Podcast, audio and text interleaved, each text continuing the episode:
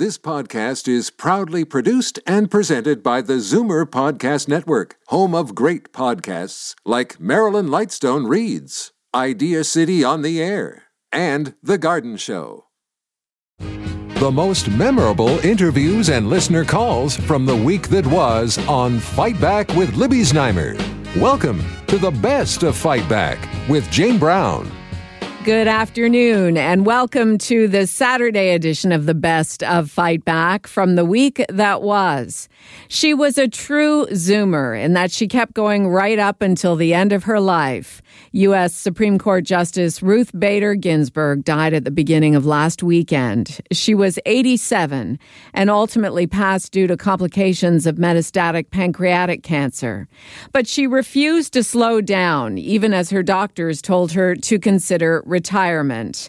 At this point, Ruth Bader Ginsburg's legacy is unmeasurable, but her life's work was the focus of many conversations this past week, including on Fight Back when I was joined by our Zoomer squad David Kravitz, VP at Zoomer Media, Bill Van Gorder, Acting Chief Policy Officer at CARP, and Peter Mugridge, Senior Editor at Zoomer Magazine. Her longevity has created quite a uh quite a, a lot of political turmoil in the in the U.S. Uh, especially with her her uh, deathbed wishes that she didn't want a new judge appointed in her place until um, the new uh, a new president was elected, and um, you know, regardless of whether that's constitutionally pos- possible or not, is uh, it's just created so much squabble in the U.S. and the, you know, the Supreme Court is supposed to be a non-political body, but it, it just shows that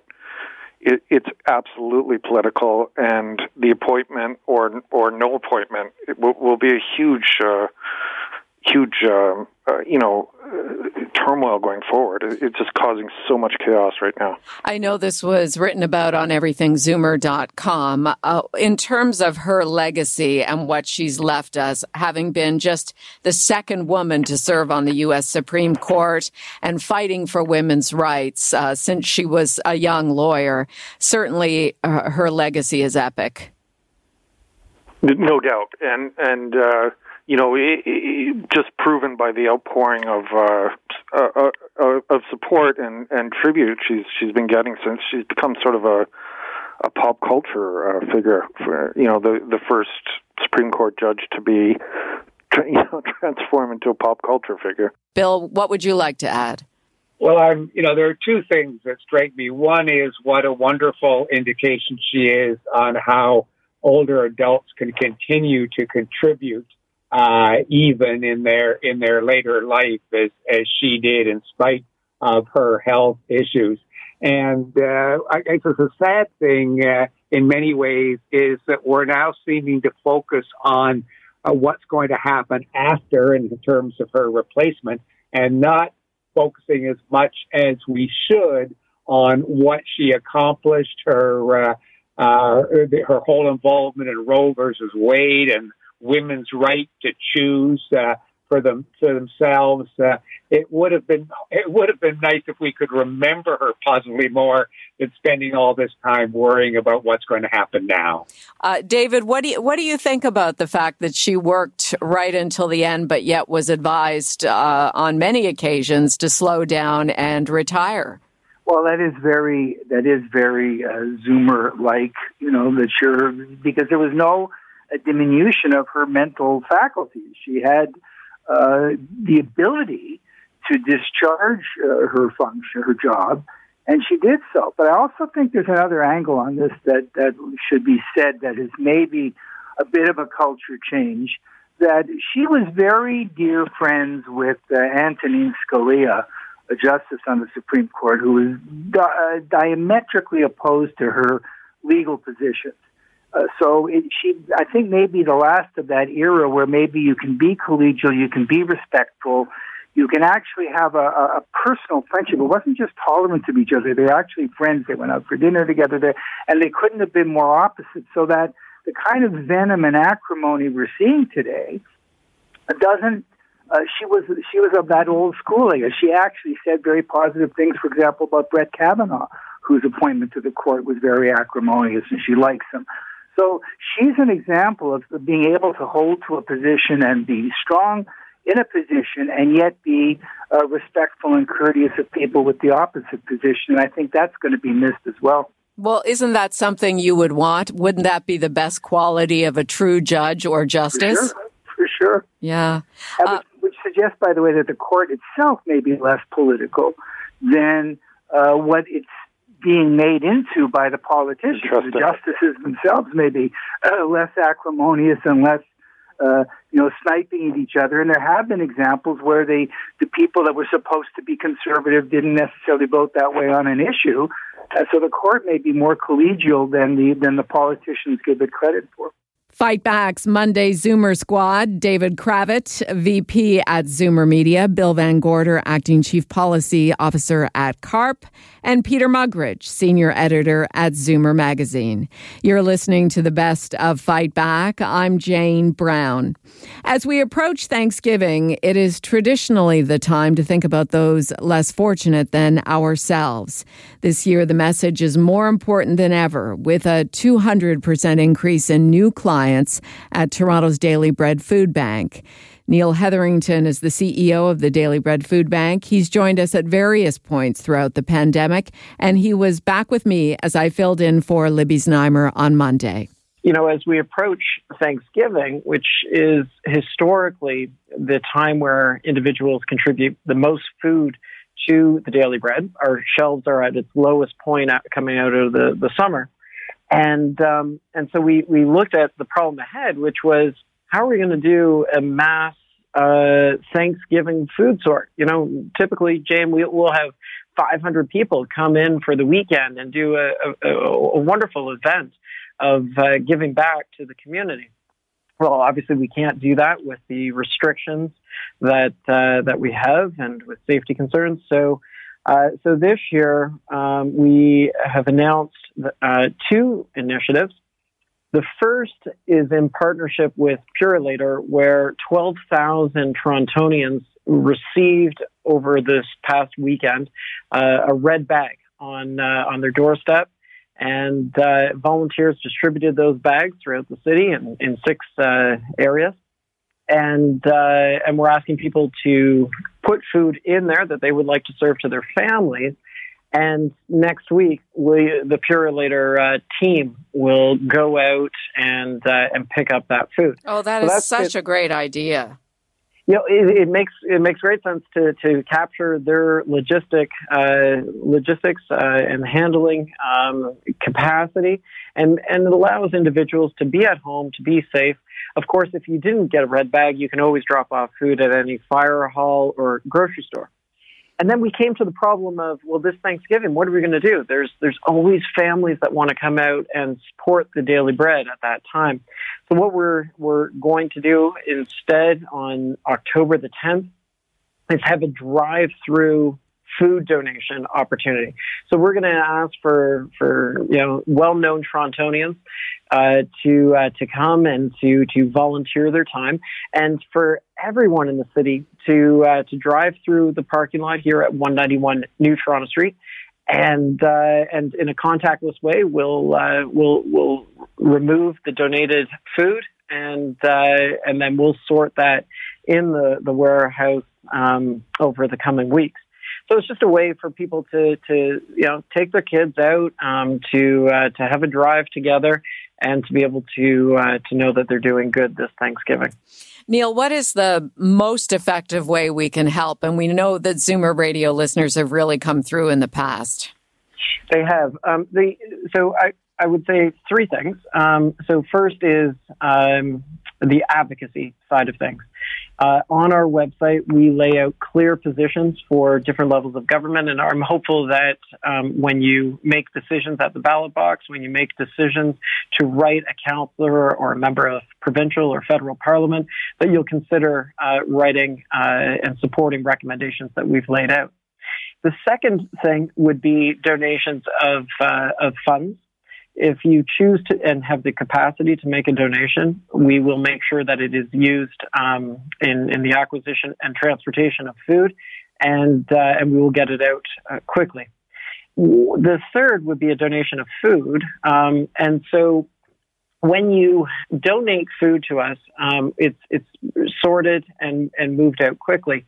Now, if you don't make a monetary donation, we can purchase more food than than you're able to purchase, um, you know, at the grocery store.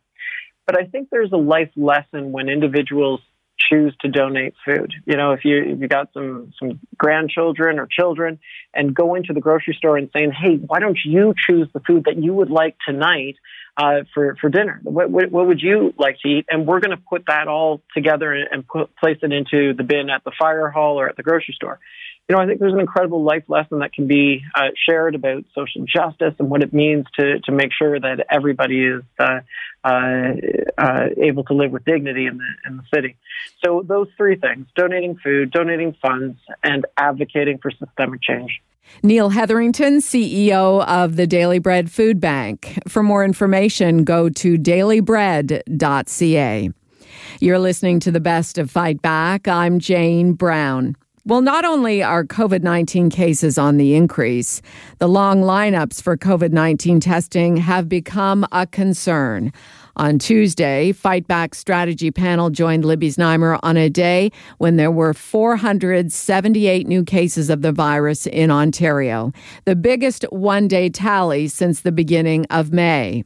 What's to be done to confront the challenges around testing for COVID 19?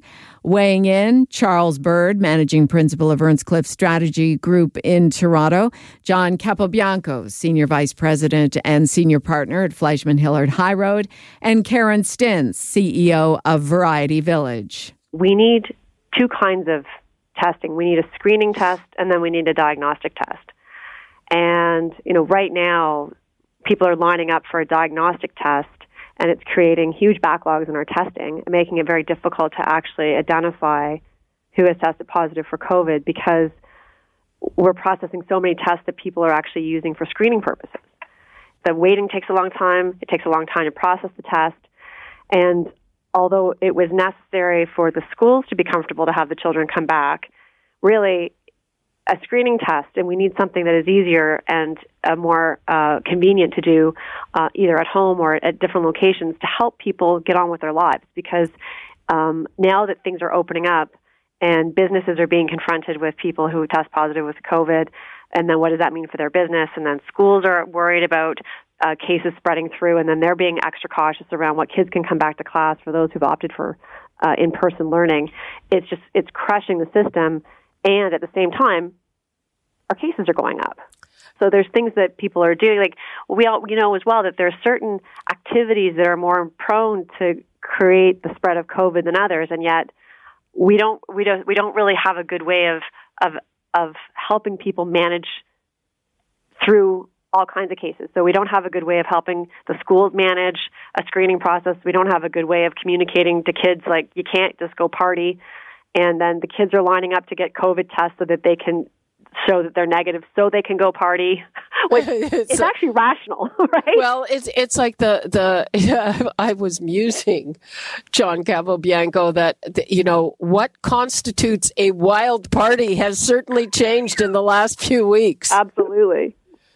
But, it certainly it certainly has libby and i i think that um, we need to uh, we need to sort of you know ensure that that, that safety measures are put in place. And obviously, we're going to be hearing from the premier uh, shortly with respect to what his thoughts are on, on ensuring that we're clamping down on this. I think the move that he made last week, which was to shorten and reduce the numbers of people that are outdoors and indoors, was smart. I thought that was really good. I thought he's always been very keen on ensuring that anything that happens by way of spikes he'll be listening to health officials, and, and, and he's doing that. I'm glad to see that more and more people are, are, are taking the tests, hence the lineups. I think that's always a positive thing. Uh, but I do think that there's an infrastructure issue where, you know, not only the, the labs that are producing the results from the tests, but the mechanisms of tests have to continually be, uh, be evolving. Charles? I mean, there are all kinds of people touting new tests, antibody tests, other kinds of tests, but you know, there there isn't one that I think passes really passes the threshold of, of enough accuracy.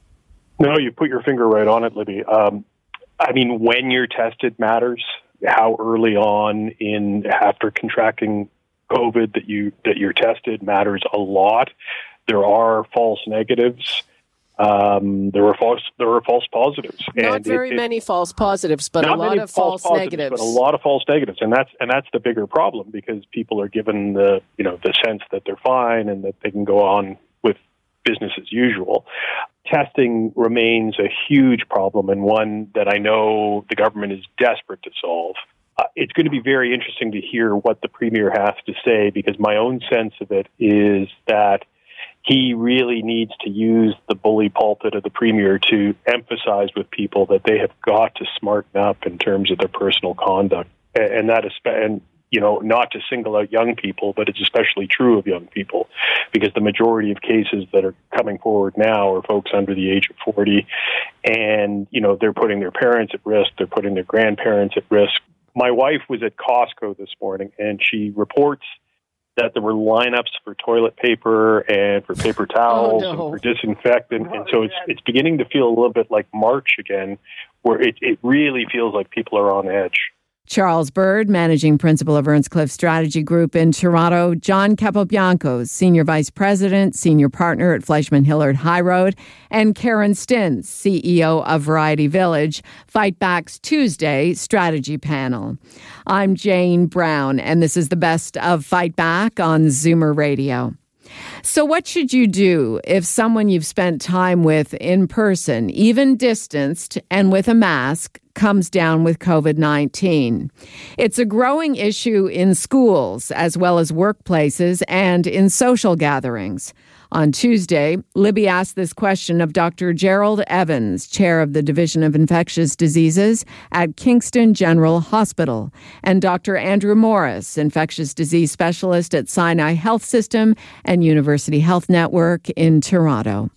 Each public health unit is providing specific guidance, but if someone tests positive, then the first thing that should happen is people who are uh, have been in contact with that person should um, immediately go into isolation and get testing.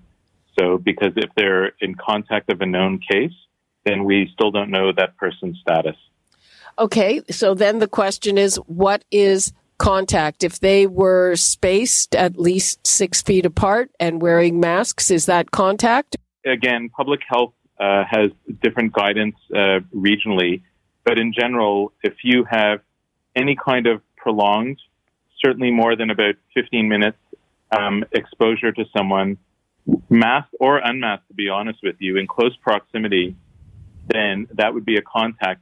But on top of that, because we know that exposures can occur, you know, over a prolonged period of time, regardless of the distance. If you're in, for example, a poorly ventilated workplace or classroom, then again, those would be reasons. So, for example, uh, current guidance is that if uh, a child or a teacher tests positive, then that class also needs to get tested and be considered as being contact. Uh, we'll move to Dr. Evans. Then, do all their parents have to be tested as well? Uh, yeah, it's a great question, and the answer is no. Actually, uh, I, I, would point out Dr. Morris is saying some very important points here, which I think are needed to be emphasized. Which is that uh, we are really looking at a somewhat decentralized response here in Ontario. Public health units, as he said, are oftentimes setting out their own procedures and policies, um, and it's not, uh, how shall I say, consistent necessarily across the entire province. But around the issue of business exposures and things, it really depends on where you are. And the example I would use is uh, I run medic, uh, infection prevention control at a hospital. Um, you know, we have patients that would have COVID 19, and we're going to have people who are in contact. But with the measures we've put in place in a hospital environment with masking universally um, and all the other appropriate measures, in fact, even coming in contact with someone who is COVID 19, although I agree you need to be tested, the likelihood that you actually are going to get transmission is low. And that depends then on a business where maybe universal masking isn't the rule or something. In which case, it actually he got it right on. It's 15 minutes of exposure. But if you have a mask on, uh, uh, otherwise, and you have uh, fair consistency of physical distancing, then in fact, we would consider that a low risk contact versus a high risk contact, which would be without mask or physical distancing over that time exposure. So it is a little bit, there is a little bit of the devil in the details in understanding when you talk about a business, what that business is actually doing. And obviously, healthcare, uh, physician offices are going to be perhaps very much different from running a small business uh, and or even a larger business where you know you have a large number of employees in a in a fixed area. So, the one thing would like to emphasize is that if you are someone who is a contact with someone who's undergoing testing you're not at that moment moment needing to be isolated. And that's been that's been one of the few consistent things across the issue. However if that person now does test positive and you were a parent say of a child then you require testing much way dr morris just mentioned that a contact of someone with covid-19 needs to be tested. Uh, dr morris you get the last 20 seconds almost all really non-essential congregate uh, settings should be uh, reduced as much as possible. So I'd be uh, getting rid of the uh, the religious gatherings, the indoor dining, etc., and really bring it back to the bare bones because uh, I, I, think what we're seeing is our testing system can't handle this, and our public health contact tracing is increasingly challenged. And if we can't um, identify accurately contacts of new cases, uh, this will continue to grow endlessly. Dr. Andrew Morris, infectious disease specialist at Sinai Health System and University Health Network in Toronto, and Dr. Gerald Evans, chair of the Division of Infectious Diseases at Kingston General Hospital. I'm Jane Brown, and this is Zoomer Radio's Best of Fight Back. Fight Back with Libby Znaimer brings you comprehensive coverage of the news stories that interest you and your reaction to them on the phones. We've gone through the audio. Here are some of the best calls of the past week. Jerry in Toronto called about the federal old age pension. I'm hoping that uh, Prime Minister Trudeau keeps his election promise of increasing the old age pension by 10% for seniors over 75. Uh, for couples, it's okay, but for single seniors over 75, um, we have a really hard time. You know, like over 100% of the uh, pension pays just the uh, maintenance fee, and then the property tax has to come out of our savings. It's it's really hard to get by. Ron in Toronto phoned with a question about reducing gatherings right across the province. Why are they making these changes in terms of number of people that can attend in, in social gatherings? Why are they making them province wide when I mean you go to Cochrane, Ontario or Hurston, you're lucky if you have five COVID cases for the whole year. And now Fight Back's Knockout Call of the Week. There were a lot of great calls this week, but the winner of the Fight Back Knockout Call of the Week comes from Dennis in Brampton, who phoned to remind us of the devastating long term effects of COVID 19. One of the um, things that being overlooked when we discuss number of cases. People talk about deaths in relation to cases, but there is a lot of uh, evidence and instances out there now where the effects of the COVID disease are lasting much longer than mm-hmm. uh, anyone had thought, and they're actually being referred to as long haulers uh, who are having negative impact of COVID six months to a year after they've had the disease. So um, people treat are continuing to treat this as just a, uh, or some are continuing to look at it as normal flu. It is not. That does it for today's Best to Fight Back on Zoomer Radio. If you'd like to qualify for the Fight Back Knockout Call of the Week, phone us from noon to 1 weekdays. Or if you have a comment, email us at fightback at zoomer.ca. Follow us on Twitter at FightbackLibby and have your say anytime on our Fightback voicemail at 416 367 9636. 416 367 9636. I'm Jane Brown. Join me again at the same time tomorrow when we'll round up the rest of the best of Fight Back. The best of Fight Back is produced by Jane Brown Justin Eacock, and Zeev Hadi, with technical production by Kelly Robotham. Executive producer, Moses Znaimer. You're listening to an exclusive podcast of Fight Back on Zoomer Radio, heard weekdays from noon to one. You're listening to an exclusive podcast of Fight Back on Zoomer Radio. Heard weekdays from noon to one. This podcast is proudly produced and presented by the Zoomer Podcast Network, home of great podcasts like Marilyn Lightstone Reads, Idea City on the Air, and The Garden Show.